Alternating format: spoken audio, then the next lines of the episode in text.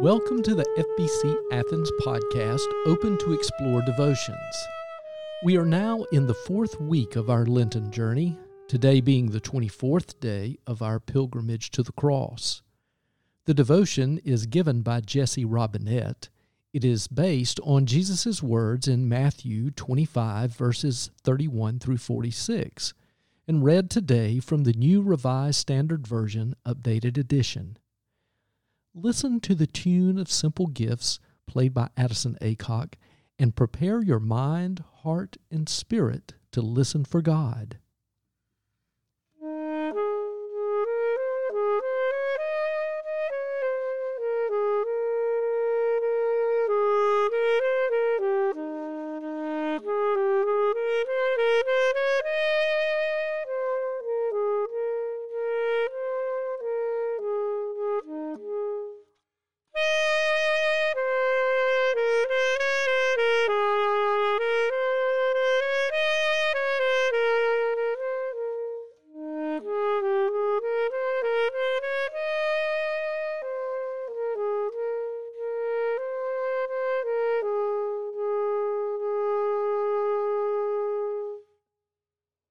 The Son of Man comes in his glory and all the angels with him, then he will sit on the throne of his glory.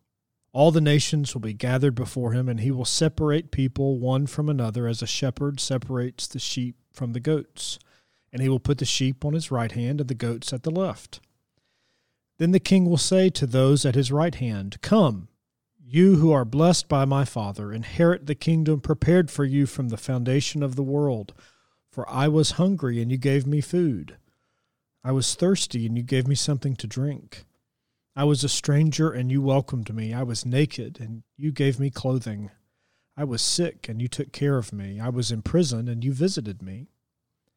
Then the righteous will answer him, Lord, when was it that we saw you hungry and gave you food, or thirsty and gave you something to drink? And when was it that we saw you a stranger and welcomed you, or naked and gave you clothing? And when was it that we saw you sick or in prison and visited you? And the king will answer them, Truly I tell you, just as you did it to one of the least of these brothers and sisters of mine, you did it to me. Then he will say to those at his left hand, You who are accursed, depart from me into the eternal fire prepared for the devil and his angels. For I was hungry, and you gave me no food. I was thirsty, and you gave me nothing to drink. I was a stranger, and you did not welcome me, naked, and you did not give me clothing, sick and in prison, and you did not visit me.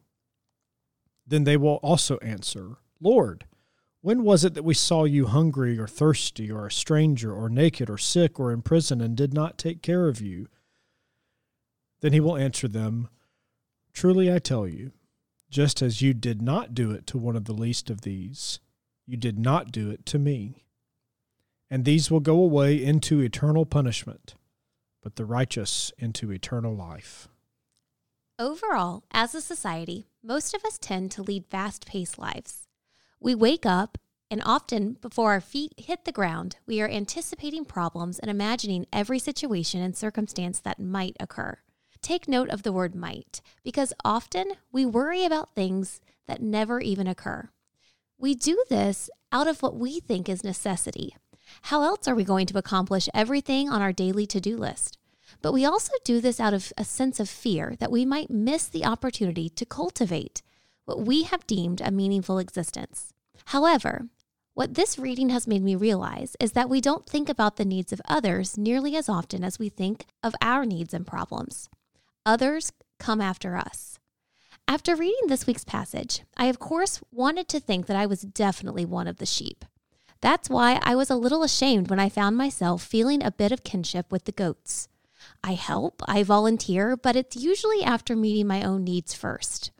There was something about the reaction the goats had to the Lord's final judgment that hit hard and truly humbled me. I also got the sense from the passage that perhaps the goats might have actually participated in worthy good deeds at times. However, these acts may have been pre planned and designed to seek the attention or praise of others, rather than actively looking for ways to help others without a hidden agenda, simply because there was an obvious need. This passage sparked a sense of awareness of my own so called good deeds. When I anticipate helping someone or offering any type of charity, I honestly admit to feeling a sense of pride. But how often do I actually begin each day anticipating the presence of the Lord? Whether this is through an act of service or discovering his presence through another person. I might expect a busy day that is scheduled down to the minute, but am I actively searching for ways the Lord will present himself through others?